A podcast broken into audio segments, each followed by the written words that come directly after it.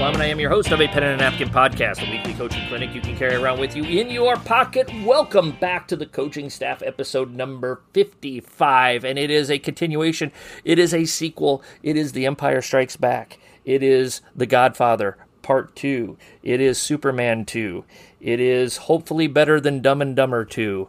Um, involving That might be the most accurate description. Uh, 30 seconds. New, new, new record. That's going to be a tough one to beat.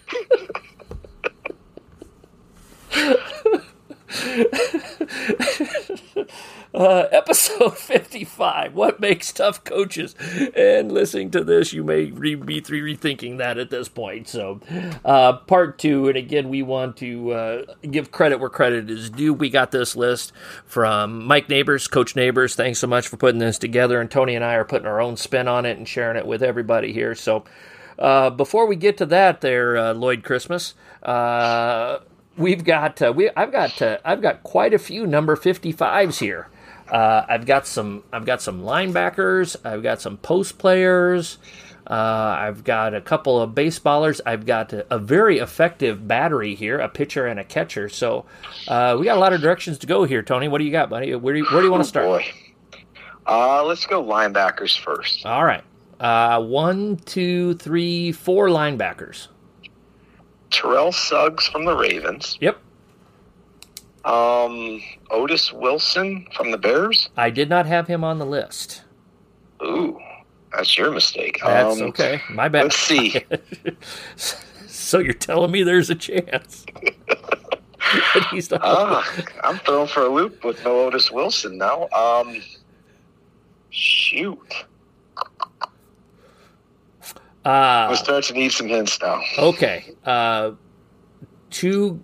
Um, one guy. Uh, I'll give you franchises here. Uh, Tampa Bay Buccaneers, for one. Buccaneers 55 linebacker. New England Derrick Pa- Brooks. Derrick Brooks. There it is. New England Patriots. Junior Seau. Junior Seau, who was. I was going to say he was with San Diego more than the Patriots, but you've got another Patriot on here as well. There's two Patriots. Two Patriots. In yeah, Whew. I consider Um, Seau more of a San Diego than New England, but Let's see, 55 Patriots. Last time we did Bruschi. yeah, Um, played alongside Bruschi.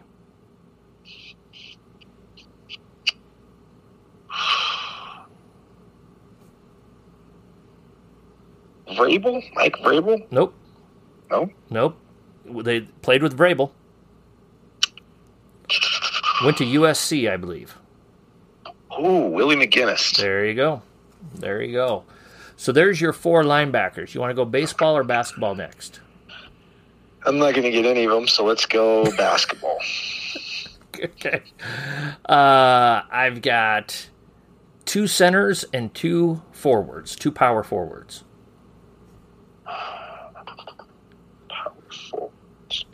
We did Buck Williams already, so Yep. it's not going to be him. Um, one, I believe, is still in jail for murder.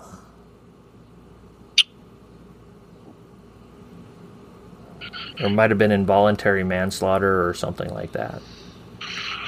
He played for the Nets. Yes, he did. Is it Jayson Williams? That is correct. Okay. Um, Um, three left. One, I'll give you a hint. One is a great player of the early NBAs, and his son also George played. Mikan. Nope, his that's ninety nine. Uh, his son also played in the NBA. Oh, wow.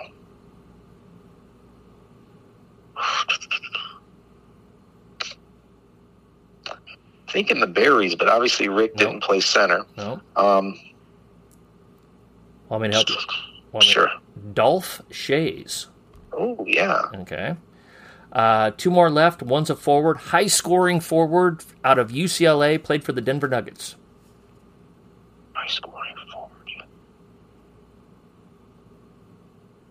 I believe he's not part, Marques Johnson. He Nope. was the Clippers. no, I believe he's part of the NBA front office today. Ooh. That's not helping. Um, there's the, back in the day they had Alex English and Kiki Vandeweghe, so it must be Kiki. Kiki Vandeweghe. And then one more. This is the probably the best player out of them all. Uh, Tony, you got to get this. Dikembe. Dikembe said Tony do good. all right, we're off to baseball. Yes, pitcher and a catcher. Pitcher and a catcher. Played for the two greatest rivals in the history of the game. So Yankees and the Red Sox. Uh, Yankees and the Dodgers. There you go. Okay. Catcher for the Yankees, pitcher for the Dodgers. Let's try Thurman Munson. Nope. Yogi Berra. Nope. More Jorge recent. Posada. There you go. Okay. And then pitcher. Pitcher for the Dodgers. Kershaw doesn't wear 55, does he? Nope. Holds. Orel Hershiser. There it is. Orel Hershiser. Got all 10 there, Tony. A little bit of help, but we got there, buddy. A lot of help. Yeah, a lot of help. So, so, hey, it's all right. You owe me. So just don't fall off the jetway again. So. All right. All right. So, um, yes, what makes tough coaches? Part two here, and again, Coach Neighbors, we want to thank him for putting this together. And like I said, Tony and I are giving our own spin on it here. So we've got about six or seven new bullet points last week. If you want to listen to part one of this, uh, we had about six bullet points this week. I, I, we've got about six more of them. Um, let's start here, Tony. Uh, tough coaches are visible. Um, I'll kind of let you lead on this one here, Tony. I've got my own thoughts, but I'll, I'll let you get going. I'll, I'll let you lead here. How? Why is it important for tough coaches to be visible? You know, it's one of those things where being visible, you may not feel like being visible, but it's important for a variety of reasons. Number one, it's important that your players see that no matter what, you're going to show up, you're going to be there. You're visible, not just at their sport that they play for you, but you're visible in their other activities as well. Yep. You're visible in the community. It's important for the community to see you that you are there and you're not just there to ask them for money. Yep. Um, that you are there uh, to be a part of the community and to be a pillar of the community. Um, you're visible at youth things so that they know, hey, I must be important, you know, because we talk about them being the future and you're there watching them at youth tournaments and you're helping to perhaps organize and put on a youth tournament uh, in, in your community for them. But it's important because they look at you as a role model and it's just important for you to be there. And then, you know, there are going to be times where you're going to stub your toe. Yep. And it's important for you to be visible to show that, hey, I'm the same guy uh, when things go well and when things don't go well.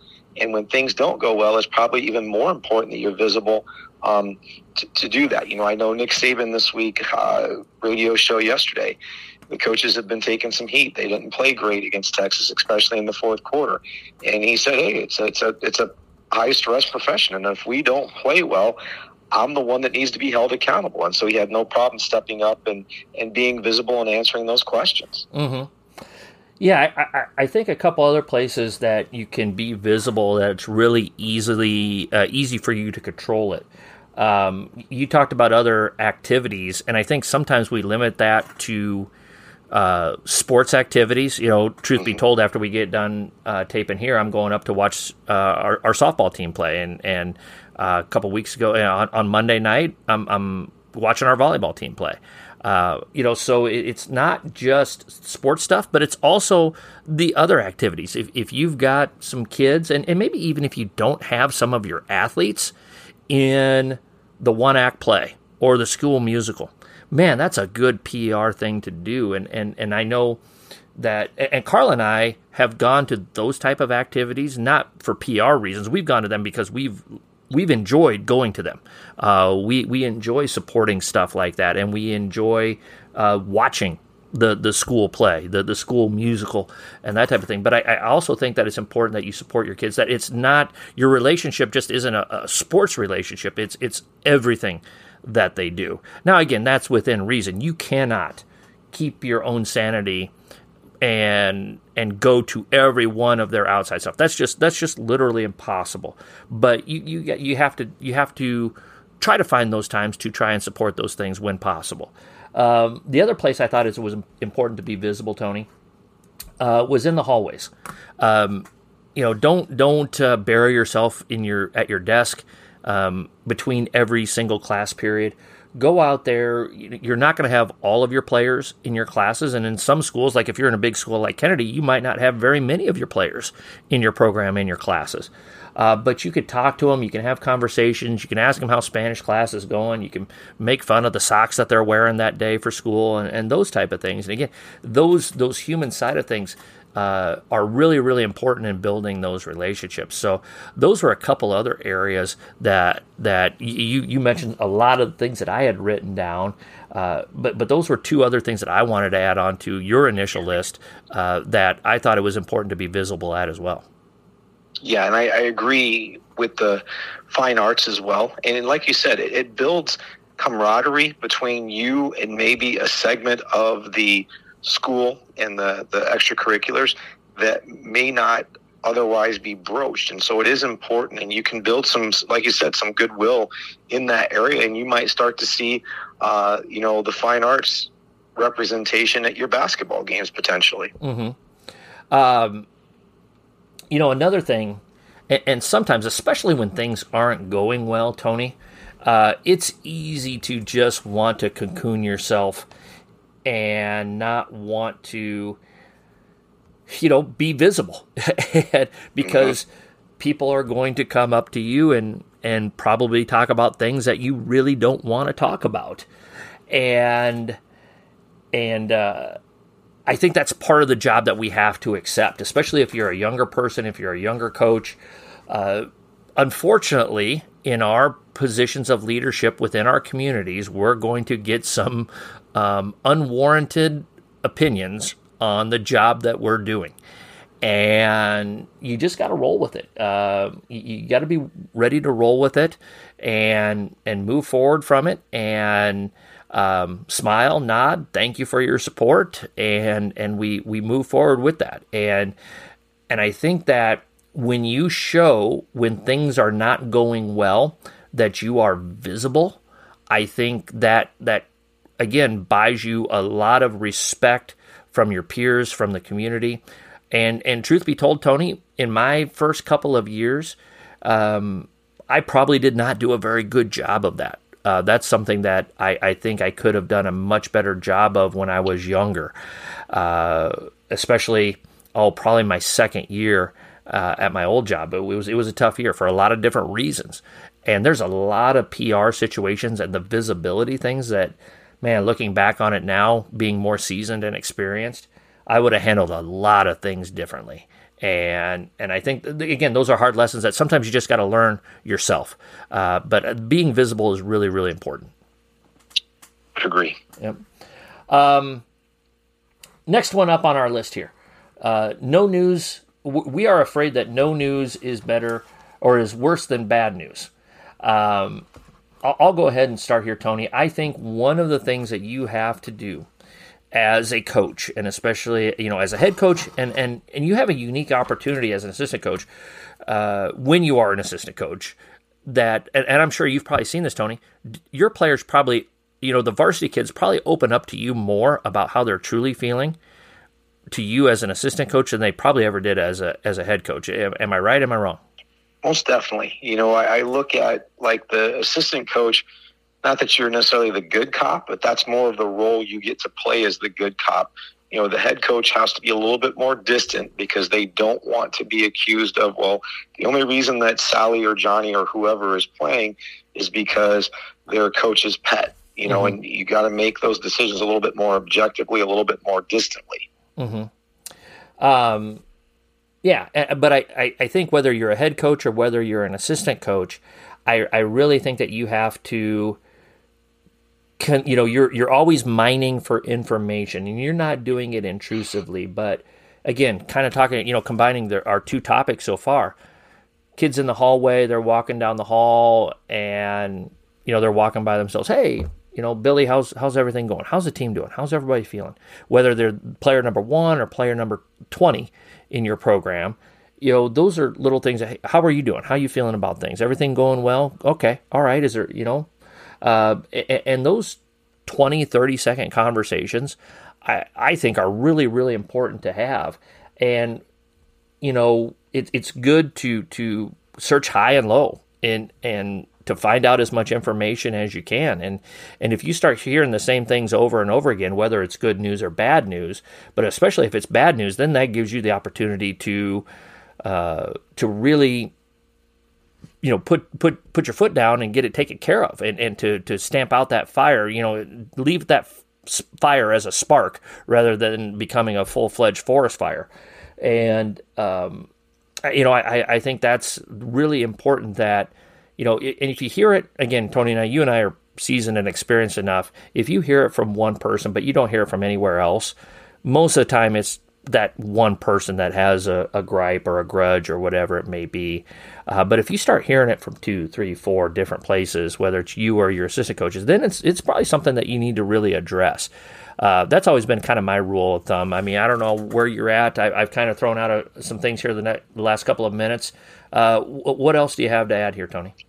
Yeah, you know, again, having those mini conversations, and sometimes you know, it can be during the school day. Sometimes it can be the first part of practice when they're stretching or warming up before practice officially begins. You can chat with them after practice. But I think you, you know, whether it's the assistant coach, head coach, communicating, checking in, you know, keeping things light, letting them know that you care about them as people, I think that's hugely important. And not that you're mining and, and, and trying to dig up gossip, but if you hear things that are concerning, it, it's time to, to address it mm-hmm. because one of the principles I think that this one kind of goes with goes back with the Jon Gordon book that I read where it talks about, you know, if you don't fill it with communication, like you don't communicate, yeah. negativity is going to seep in there. Yep. And so I just think, you know, you're you're more afraid of no news rather than than bad news because if you get it out there on the table, you can deal with it. I think that's a part of you know, growing as an adult maturing is that, hey, it's out there. It may not be what we necessarily want, but let's let's let's develop a plan here uh, and let's deal with it. And so uh, I think that's an important step as a, as a coaching staff, as a team, as an organization to make sure that you are uh, out there and, and, and communicating and, and listening and what's going on. And you know, once it's out there, you can you can you can go ahead and, and, and address it. Coaches are absolutely loving our taking over a new program booklet. As many of you know, I spent two years outside of coaching, and during that time, I hung a note card in my workspace at school that said, Strip the house down to the studs. I took that time to really rethink and reorganize my thoughts on what it takes to run a transformational program. As I prepared for the possibility of coaching again, I organized these thoughts into this 96 page booklet. How much do I trust this booklet? I used this booklet as I went on interviews to help sell myself and my vision for what my new program would look like. If I'm using it to sell myself, why wouldn't I recommend it to you, my listeners? This booklet will help you look at any part of your program, no matter what stage you're at in your program, and help improve it in some way. It's all yours for only $15, which includes shipping and handling. For more information, email me at a pen and a napkin at gmail.com. And, and sometimes you can mine and dig, and uh, uh, you can mine and dig all that you want. Um, and again, you and I have, have done this long enough. You're going to have good seasons, you're going to have bad seasons. And, and you, sometimes when you're having those tough seasons, chemistry wise, you, you feel like something's off in the locker room.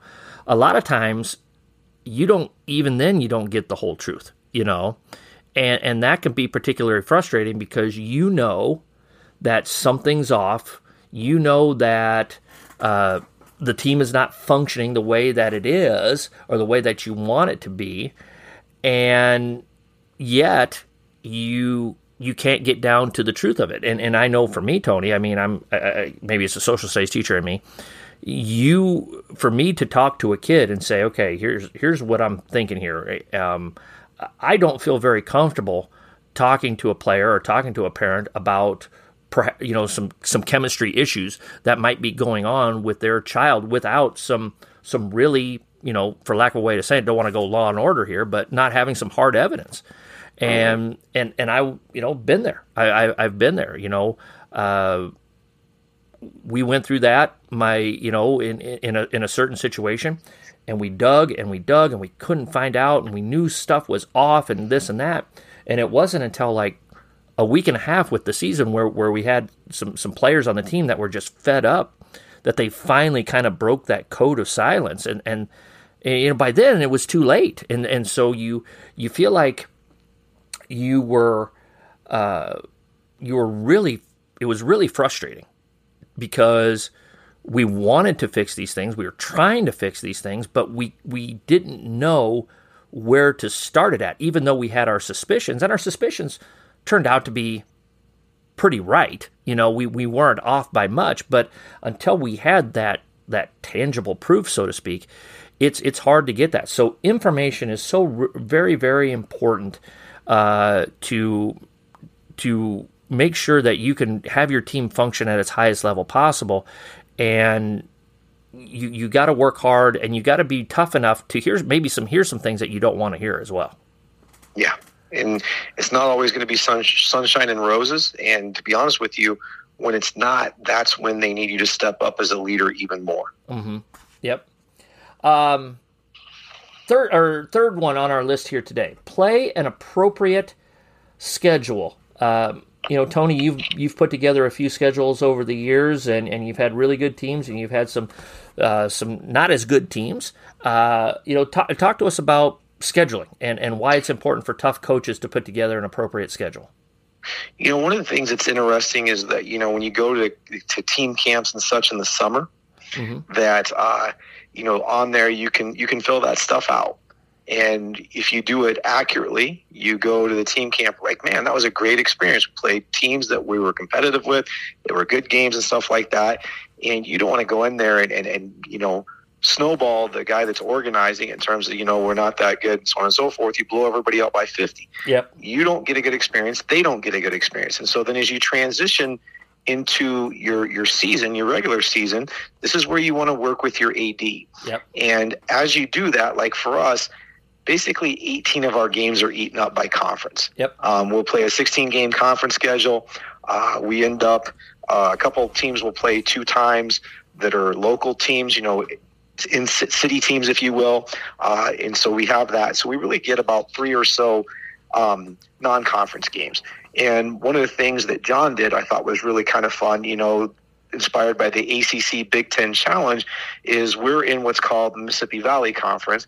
And in central Iowa, the power that be there is the CIML. Yep. And so they're going to do two weekends where one weekend some CIML teams come out here and play at the powerhouse cell center, whatever you want to call it. Mm-hmm. And then a different weekend, we're going to travel to central Iowa to play against some of the CIML teams in these these showcases, these challenges. Mm-hmm. And so I think that's a, a really, really good thing.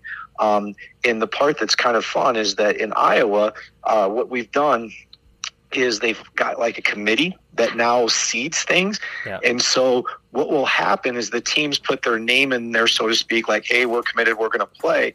And then they try to do the matchups that way, where mm. uh, this committee comes in and schedules them that way. So I think that's really, really good. But, you know, you got to make sure that you are scheduling a schedule you know, putting together a schedule that is going to challenge your team. It's not going to be oh, we beat everybody at 50. It's a running clock, and it's not going to be we get our you know brains beat in because we're playing way above our threshold. You want to make sure it's a schedule that that you know gets the best out of your team and helps them in their growth and development throughout the season. Yeah. So I, I have, and I agree with all of that, Tony. I, and I really think uh, it's important to be on the same page with your with your AD. And especially in situations like you and I are in, you're you're playing a lot of boy girl double headers. So you want to make sure that not only are you good with that appointment uh, appointment opponent, uh, but your your boys program is is good with that opponent as well when you do schedule those non-conference games. Now, ours is a little bit different. We only play our conference opponents one time here in Nebraska. and then we and, and, we we toggle it, you know, every other year as home and away. Uh, but then we, but then every conference, almost every conference has a conference tournament. So a lot of those teams you end up playing twice uh, okay. through the conference tournament. But so let's say that's half your schedule. I, we have we have nine teams in our conference. Uh, so we're playing eight conference games, and then our conference tournament, which we get at least two and hopefully three games out of that. So close to half of our games are conference games, and then the other half of them are non-conference games. Um, what you know, I've, I've had two perspectives of it. When I was at when I was at Scott, uh, we were looking to, to, to, get to every year was you know uh, the goal was to get to the state tournament and you didn't want to overschedule but you didn't want to underschedule you know and so we looked at and, and we have the wild card system here in nebraska and you, you study it you do a lot of math. Even if you're a history teacher you do a lot of math and you try to figure out what's good what's what's not a good game for you. Um, you know when i was at Scut, um, and and you're playing a lot of high level Class B or maybe some Class A games, and then you would play one or two games against teams that were quote unquote below you. They're in lower classes, but they're still really, really good teams. And man, did those games scare the crap out of me. And we struggled in those games because our, you know, quite honestly, our kids would be like, we're playing Lincoln Pius, we're playing Beatrice, we're playing South Sioux City. Oh, we're playing this this C1 school. We're okay. It's like, no, they're they're really stinking good and and so I had a really hard time, and I, and I finally got to the point where I'm like, we're not, you know, we're going to try and play Class Bs or we're going to try and pl- play Class As, and I and I want to be the team that's going to chase the Class A school and have our kids fired up about playing whatever Class A school that may be. Instead, you know, I wanted to be the hunter instead of the hunted uh, in that regard. Um, at Fort Calhoun, you know, the, the kids had struggled, and, and so there there was you know some decisions to make in the sense of scheduling that okay we have to find a way to bank some wins and and, and have the kids feel good about themselves because they had not felt very good about themselves when it came to the winning and the losing for uh, for a, a, period of time um, but at the same time i wanted to keep some of the really good schools that we had played on the schedule because I also wanted to show our kids this is where we want to be at. And so when we're playing well eventually, hopefully, against these schools, okay, now we're ready to to, to play with the big dogs. And mm-hmm. and so I think that, you know, yes, you you need to adjust your schedule accordingly, but I also am a firm believer in steel sharpens steel. Um, that you you can't be afraid of good teams even when you're not very good because you have to have two or three examples to your to your kids every year that this is what excellence looks like and this is the level that we want to play at and the only way you really learn about that is by going up against somebody that good and i think there is such a thing as watering down your schedule too much even if you even if you think that you're not going to be very good that you still have to be tough enough to say, okay, we might take our lumps two or three times this year, but we really feel like a year or two from now, this is going to benefit us and this is going to show our kids. This is grade A example number one of you say you want to be here, this is what it looks like. Yeah, and like you've mentioned, you know, it's cyclical. Yeah. There's going to be some good years, there's going to be some down years. Uh, but the one thing that hopefully never changes, depending upon your talent level, is are you competitive? Are you competitors? Are we going to go out there and compete and lay it on the line? And regardless of whatever, just get after it and play hard. And mm-hmm. then you can see on the other side of things where you want to be in with your young team. You hope that that's the standard, that's the example. And then when you arrive and are able to stand toe to toe and maybe even knock them off, like you said, it shows that you're ready for the big stage. Yeah. And that that being said, if if you've got a really really good team, you also just can't beat your brains in 22 nights a year. You know, I mean, I, I do believe that if you can get a couple of games where you can work on things and, and work those into the schedule, I think those are important as well, Tony, because because it's impossible to be up 22 times a year. I mean, it's it's that that emotional intensity, in my opinion. And again, I'm just speaking for myself when we have these conversations. Um, you you can even if you're really good, you can overschedule yourself as well. Um, I, I, I believe. I don't know what you believe, Tony. I agree. You can. Um, our league is really good. It, mm-hmm. You know, and I know everybody says that, but our league is really good. It's it's a grinder, um, and so one of the things that's kind of fun is when you get to step outside of conference and you're not scouted to the T and different yeah. things like that. And that's that's kind of fun. And you know, when you set up your scrimmages and stuff, th- those are things to keep in mind as well. But like you said, uh, you want to make sure you're able to work on some things and maybe play some different rotations and and such. And so that'll help you later on in the postseason. Yep. Um, topic number four: Have people around you that are smarter than you. And for me, that's not much of a challenge. That's that's really not. So, um, you know, uh, I, have had really, um, and, and I'll really go back to my my coaching staff when uh, I was at Skutt, and I, I, had some really great assistant coaches. Uh, going back to Jerry Gradeville, a guy named Jerry Gradeville, uh, Adam Ronfelt, and and and then I, I, I, really felt like to make myself a better coach, uh, I hired a guy or I asked a guy named Jeff Ritz to help me coach. And Jeff helped me out in so many ways. Jeff is legendary coach here in the state, won 400 and some games, 465 games as a head coach, retired from Millard North. Um, and you know, we really we I, I, think we learned a lot from each other, but I really took a lot from Jeff and and the, great thing with having Jeff with me was he had walked a mile, two miles, ten miles in my shoes, and, and so whenever you have those head coaching issues, he knew exactly how I felt, and, in a lot of ways knew what I needed to hear. And sometimes there was stuff I needed to hear and stuff that I just, you know, you know, they're, they're, they're, even when I didn't need to hear it, he would tell me that. So uh, Jeff is a big one. Again, you know, Mark Palachek, Sarah Goodwin, people I've mentioned before on the podcast. Uh, but you know, for me to really grow as a coach, and all of my assistant coaches, even the coaches that I have on staff right now, have helped me grow as a coach. Um, but now, again, I'm getting seasoned and experienced enough that I'm the oldest guy on staff. So it's a little bit different now as I evolve and, and move into this next phase. But I think it's really good, especially if you're a younger coach, to have a older coach, a, a, a more seasoned and experienced coach than you, and, and preferably an old varsity coach, somebody that's coached varsity for an extended period of time. As an assistant coach, that's an invaluable resource you know, and I agree, Marty. You got to have good people around you. Um, I've been fortunate enough through the years, you know, wherever I've been, to have really good assistant coaches around me. You know, uh, Diana Coyle back in the day when I was at Walnut Ridge. Uh, you know, uh, Jessica Nye uh, was with me in Hudson.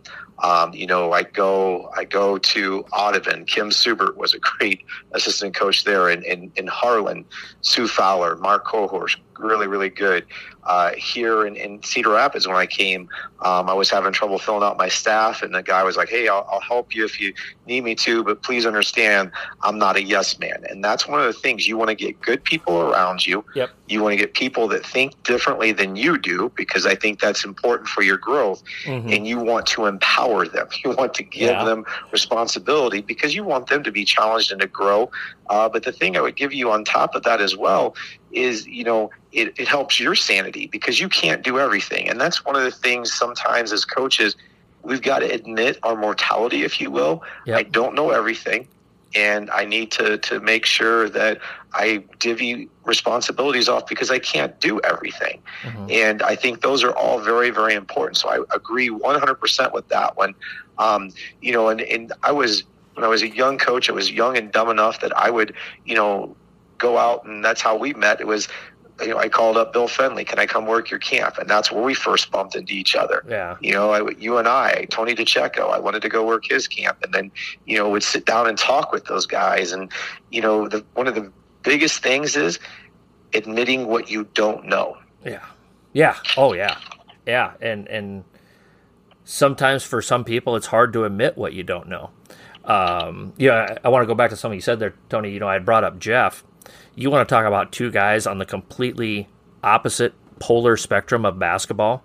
Uh, Jeff was a two-three zone guy who wanted to keep the game in the in the high in the in the high 30s and low 40s.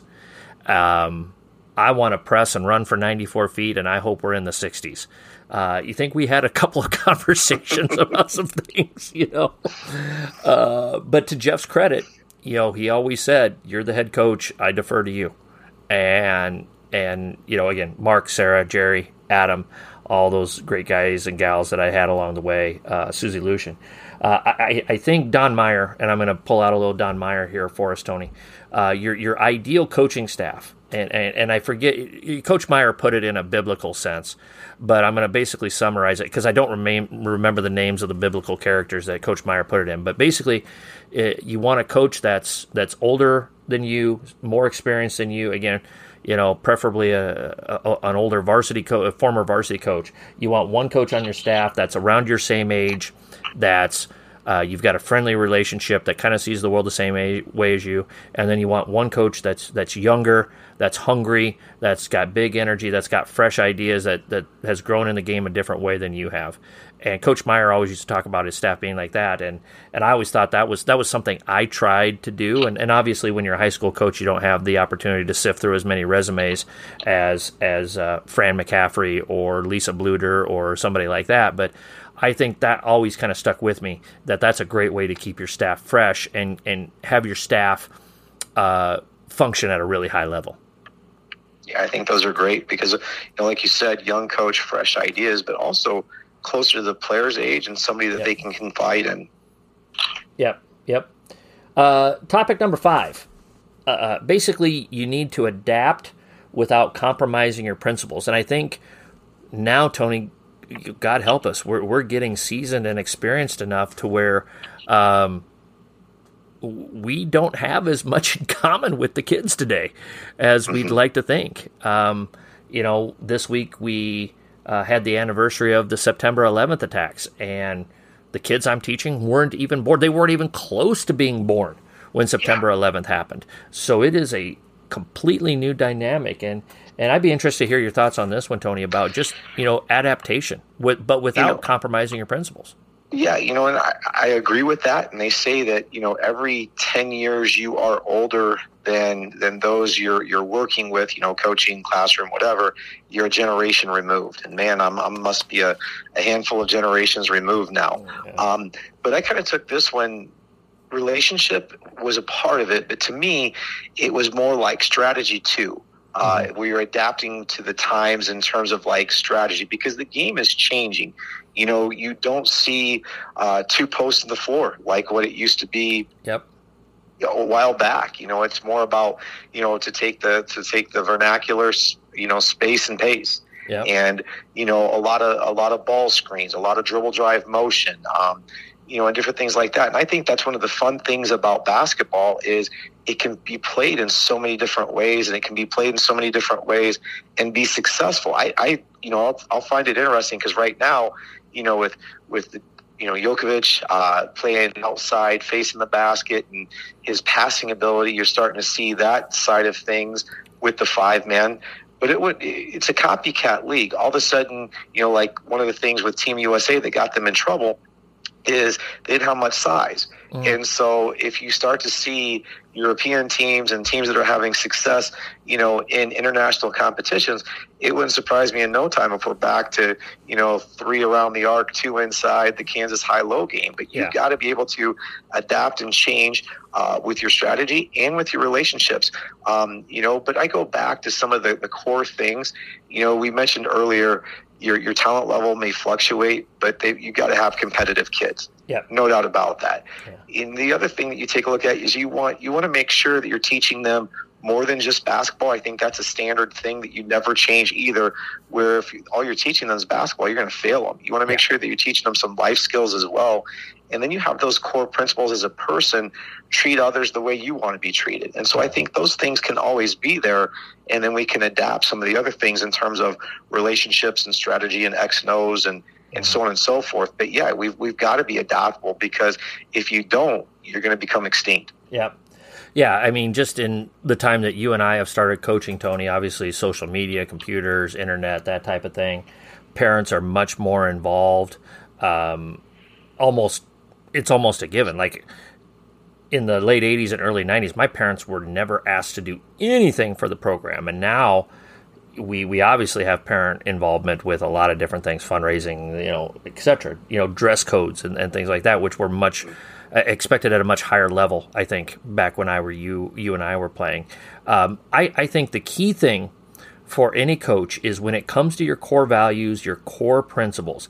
I think most players and most adults will adapt to your core principles and values if you are 100% out front with them, up front with them, and they know it from the get go.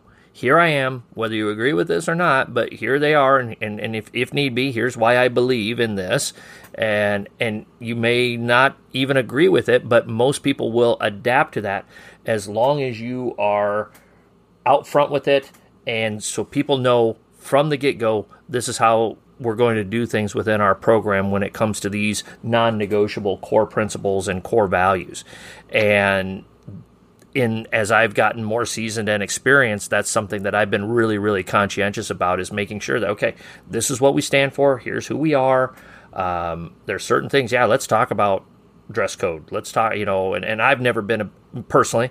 I've never been a big dress code person. I, am not worried about what you do at five o'clock. I'm worried about what you're doing at seven thirty. And you you can dress to the nines and stink it up, or you can dress like a, uh, you know, like you just rolled out of bed. And if you play your tail off, I'll live with it. You know, that's kind of my own personal opinion.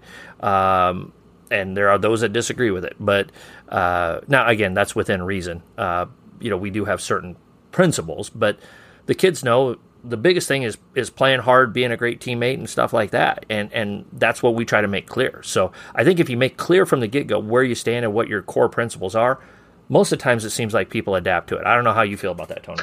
I agree with that. The only other thing I would maybe add there uh, with it is consistent enforcement. Yes. You know, you yep. can't bust kid, say they're 13, 14 on your roster and look the other way for your best player or two. Yep. Yep. Um, last thing, uh, get the most out of your practice time.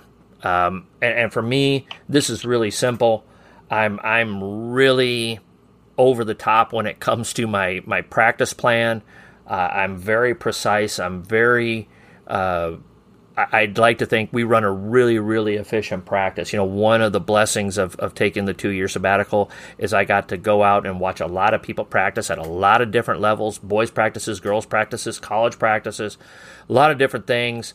I, I felt like after watching so many different areas that I, I really felt good about the way that we practice and how our practices were organized. Not to say that you don't tweak things. We're we're tweaking things this year and and we've already talked about different things that we're going to do in our practices this year based on my coaching staff and and the number of people that we have to help and and my comfort level. Uh, but you got to have it's got to be organized it's got to be efficient you got to have good flow to it it's got to be logical. Uh, and and I think Tony you you talk about this you got to be teaching all the time. And some and most of the time it's going to be about basketball but sometimes it's about life. And I think when you bring that attitude to practice and you're efficiently uh, organized and you're getting the most out of your practice times, those are the teams that improve the most from usually from the start of this of the of the season to the end. I agree, and you know one of the things I, I go back to. I mean, if you have six hoops in your gym, um, you want to make sure all six hoops hoops are being used as often as possible. Yes. You know, one of the things that would be very very frustrating um, is the fact if you have half your kids or more that, that sit around and watch the the ten guys scrimmage you yes. know, while they sit there and twiddle their thumbs for two hours. That would bore me to death. And you've got to you've got to value everybody. You know, and again, you mentioned some good things that you might be limited by. How many assistant coaches do you have? How many managers do you have, and stuff like that you can implement. But yeah, I mean, you want to get the most bang for your buck. And the coach who really helped me with that was Tony Pappas, a longtime uh, successful girls basketball coach at Waterloo West. He coached, mm-hmm. you know, a number of players. I think a, hand, a handful of them have played in the WNBA. He's had uh, Players of the Year. Uh, he has a girl that is going to Oklahoma. Uh, Sahara Williams is her name, but he's very good at that. He's got he's charting everything, mm-hmm. uh, but he just is makes the maximum use out of his practice time. Uh, Tom Lilly here at Cedar Rapids Xavier is another one uh, that does a fantastic job of making sure uh, everybody's valued, everybody's active and doing stuff, and not a lot of sitting on your hands if you're not in the top ten or fifteen or whatever. Yeah, yeah, I I agree. Um, yeah, it's it's you got to be there. Uh, one of the really good ones that I saw while I was was out was uh, he's now retired, uh, Jerome Skrdla at Gretna. I thought Jerome ran a tremendous practice the the day that I went over to watch them, and and I, I thought you know he he was really efficient with that, and and you know not every you know again I I think um, one of the the the things that I really learned during those two years is is I, I just I, I watched other coaches operate, whether it was in practices, whether it was in games, and and I uh, it was it was just an outstanding growth opportunity. And now we're we're getting to the point where in the next couple of weeks, you know, your your NAIAs are going to start practicing. Uh, we've talked about it before, Tony. You know, a, a lot of colleges are, are going to be practicing, and use this time before your high school season starts to go out and watch other coaches work. Um, it's it's really really important to do, um, and you know I really like going to like an NAIA practice because a lot of times NAIAs are more like us at the high school level because they've got varsities and JVs with not a lot of managers around to help out, but yet they want to run a really really efficient practice with only with the head coach and maybe a couple of assistant coaches, and and that's nothing against Fran McCaffery at Iowa or or uh, uh, T.J. Otzelberger at, at Iowa State or somebody like that, uh, but that's kind of the area that we're working with. That's the that's the tools that we have to work with. So, what are ways you could pick up how to run an efficient practice from a Division three coach or a JUCO? Uh, in some ways, can be more productive for you as a high school coach rather than going to see a Division one type of situation yeah, I mean, you're comparing apples to apples in some of those situations, but you know, like we don't have a lot of guys that are going to play at Iowa, and so you know, they're going to run a lob play, throw it up to the top of the square, and somebody's going to dunk it. We don't got that guy. Yeah. Um, but you know, just in terms of setting things up, you know, you mentioned JUCO. We have one of the best JUCO uh, coaches in the country, Kim Mule, here at Kirkwood in town. Um, you know, we've got Division threes with Coe. Uh, Cornell's about a 30 minute drive away from us as well. Uh, but yeah, I would highly encourage coaches get out there, watch things. You know, kind of get the the you know synapses in the brain firing again, and be ready to go here. Uh, it's it's going to be less than two months before a practice officially begins. A pen and a napkin university videos are just another way that a pen and a napkin can help you become a better coach. Our university video library is constantly expanding with topics ranging from interviewing for a job to full court defense to 25 universal truths about coaching. Our university videos will help you round out your skill set as a coach and help you hone your craft. Videos are $10 a piece with bundling options available. To order, you can DM me on Twitter, send me an email at a pen and a napkin at gmail.com, or order from our website, a pen and a napkin.com. Be sure to check out the A Pen and a Napkin video library. You do have a guy that can go up to the top of the square and go get it and throw it down in your program. Lead singer Europe. No, no, no. His name's Tony Viss. yeah, if, if we're on like a you know Nerf hoop or one of those little adjustable little kids hoops. Oh no, I think you got it. But like like like said, you know who really does have it, Tony. Obviously, Europe every night.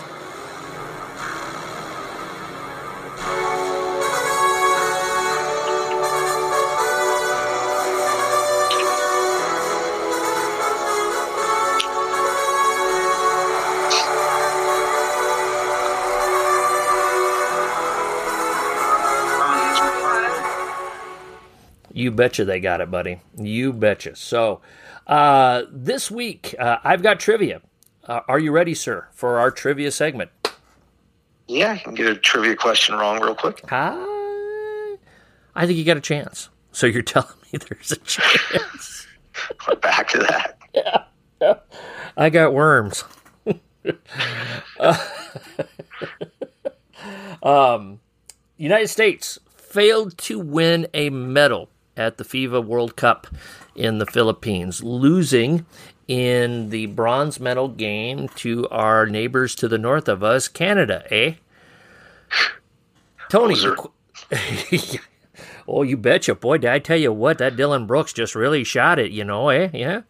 Um, Tony, trivia question is before this last weekend, when was the last time that the Canadians had won a medal in a major international competition?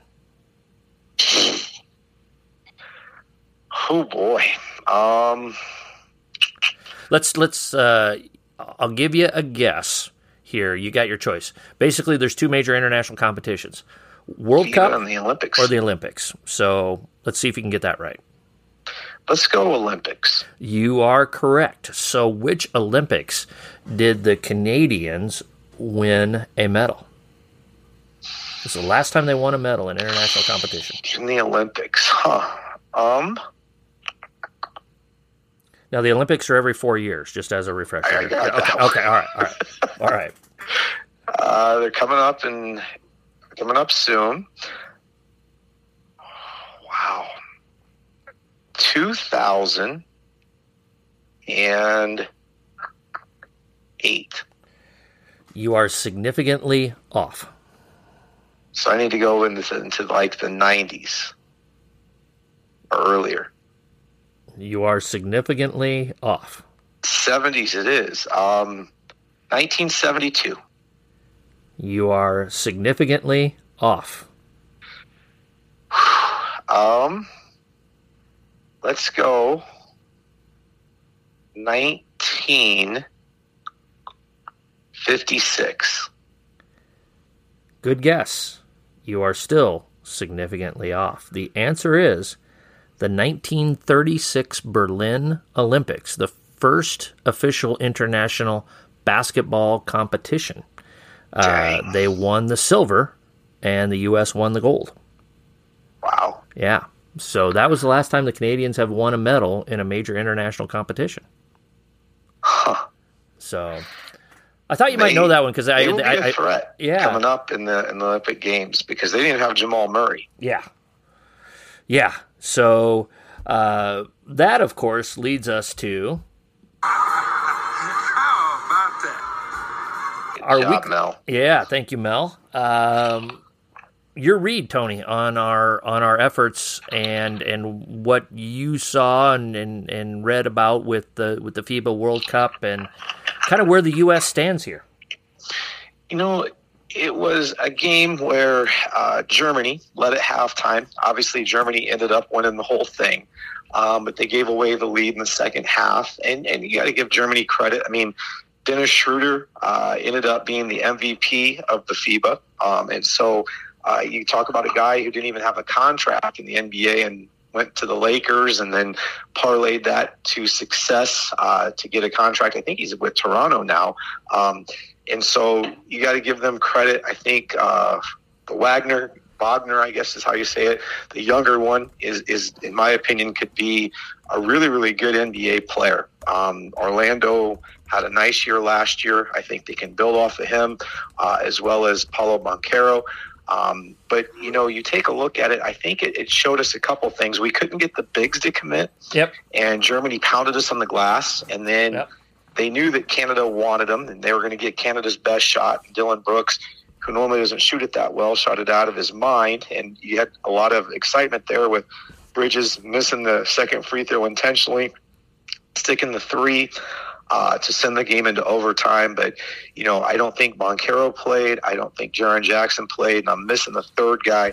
They had an illness, and so if those guys play, I think we beat Canada. Yeah. Um, but I think what this has done is it's lit a fire under like LeBron and Steph and some of those guys. Hey, Avengers, last time, let's let's go do this. And so I think you'll see a significantly different U.S. roster when the Olympic Games come up. So so I'm going to borrow this from other podcasts, but I was actually thinking about doing this even before I heard it on other podcasts. So it's it's uh you know six of one, half a dozen of another. Um, who off of this 12 man roster would you keep for the Olympic Games? Who would you try to wedge into that 12 person roster?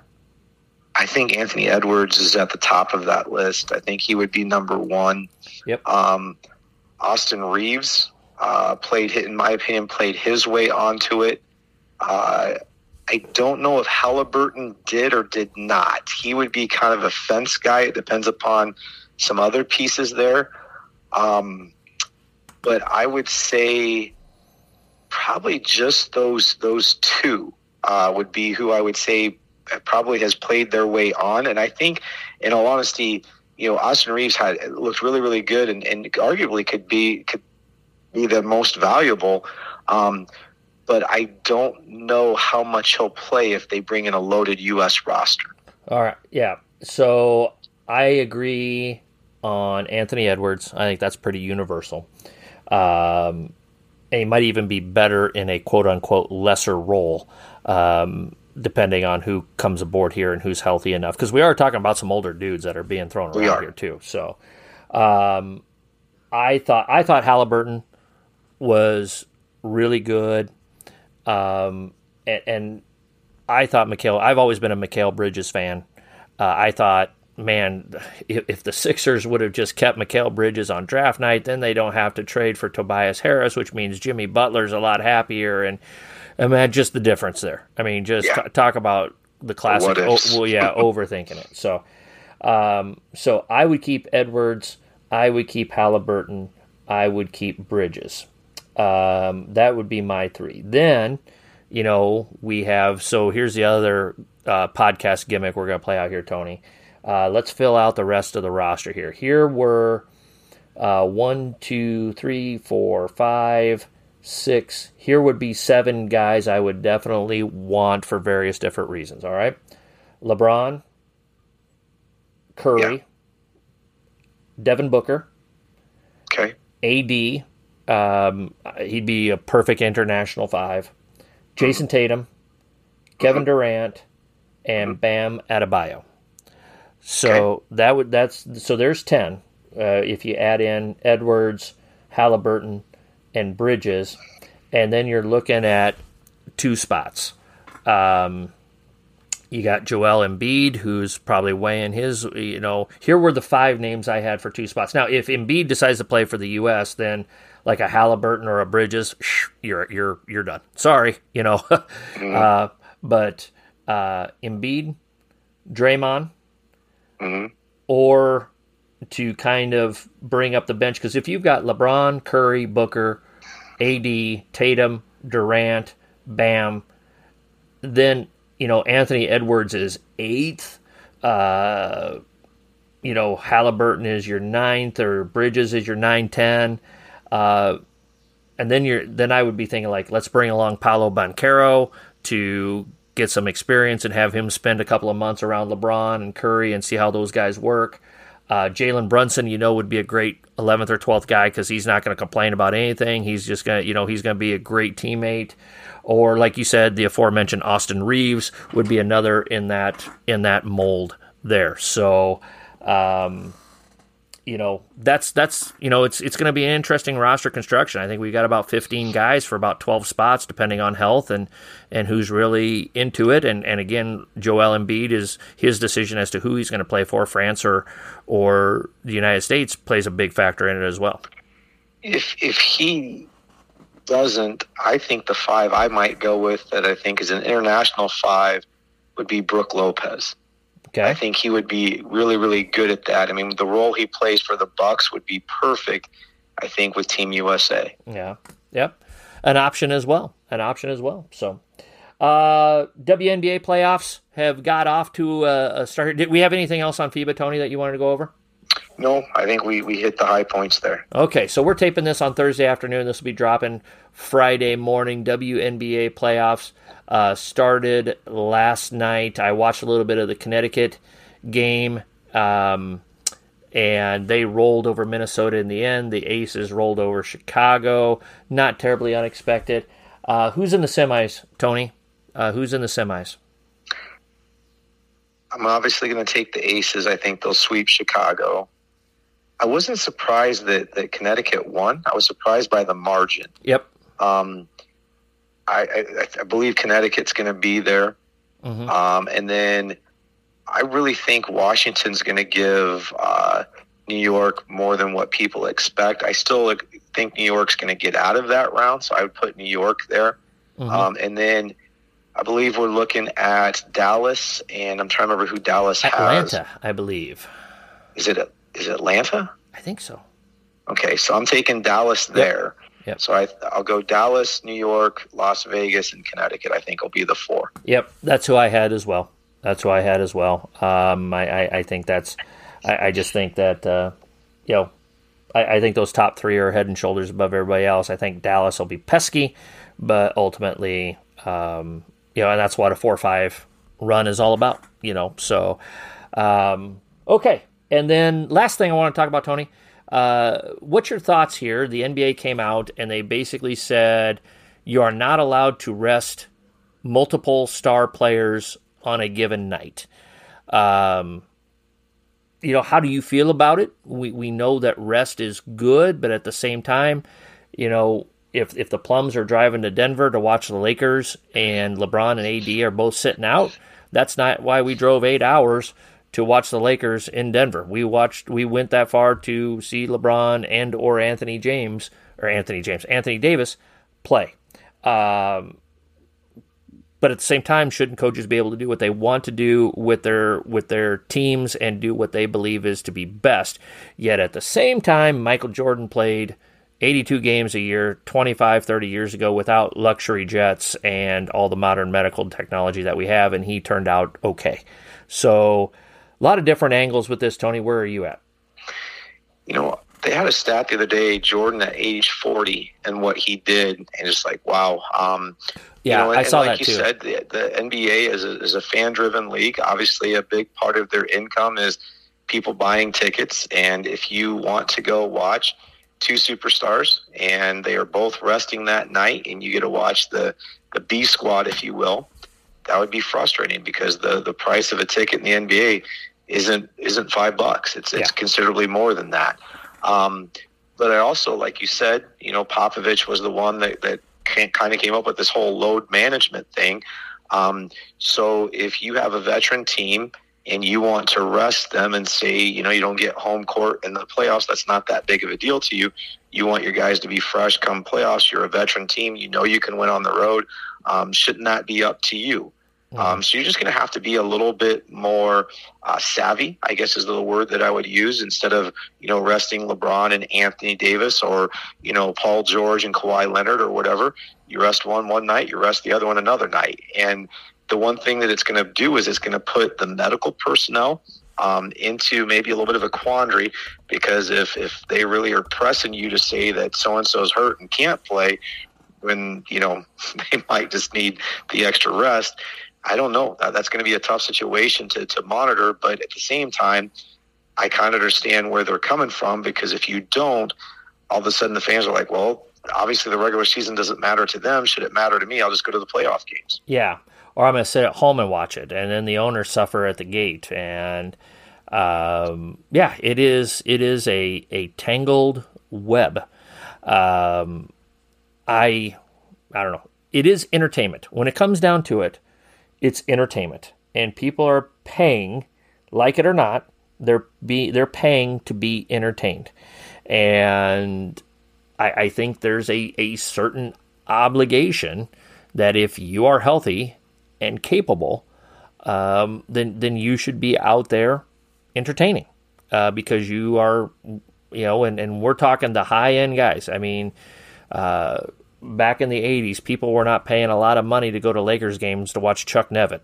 Um, Kurt Rambis, though. Oh, Rambo, Rambo, you bet. There, there, there you have it. Or, uh, uh, you know, but they they paid to see Kareem and Magic and and those players, James Worthy, and you want that paycheck.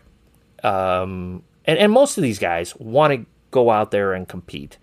Um, but you know, it, I, I think it's just part of the package that that you know we've talked about leadership mm, uh, thousands of times on this particular podcast, Tony, and, and there's an expectation. Well, that's if, if you're player X that wants the shoe contract and wants the adulation and wants the big massive contract, you know, you also have to uh, fulfill your end of things, and and you have. Uh, to a degree, an obligation to the people to go out and entertain them to the best of your ability. And maybe instead of playing 30 or 35 minutes that night, you play 20. Yeah, But you play. Yeah, but you play. But you play. Exactly, buddy. Exactly. So, all right. Episode 55 What Makes Tough Coaches? Again, want to thank Coach Neighbors for the great article. Uh, great stuff, Tony, the last couple of weeks. Anything to add, whether uh, related to last week, this week, anything else you want to throw in there, bud? You know, it's just the thing to make sure that your walk meets your talk. So, as a coach, if this is what you espouse, this is what you stand for, make sure that what comes out of your mouth is also what your actions reflect. And I think if you do that, uh, you know, you'll set a great example for your players, for your community, and uh, represent your program well. Yeah, I agree. Great discussion as always. Have a great weekend, my friend. Um, we'll be back next week on the coaching staff, episode 56. We'll find something to talk about, and, and hopefully this helps you out as coaches. If you if you have questions or anything for Tony and I, you know how to get a hold of us on, on Twitter or on email. And uh, yeah, just let us know how we're doing. So, coaches, as always, let's be sure to hone our craft one day at a time.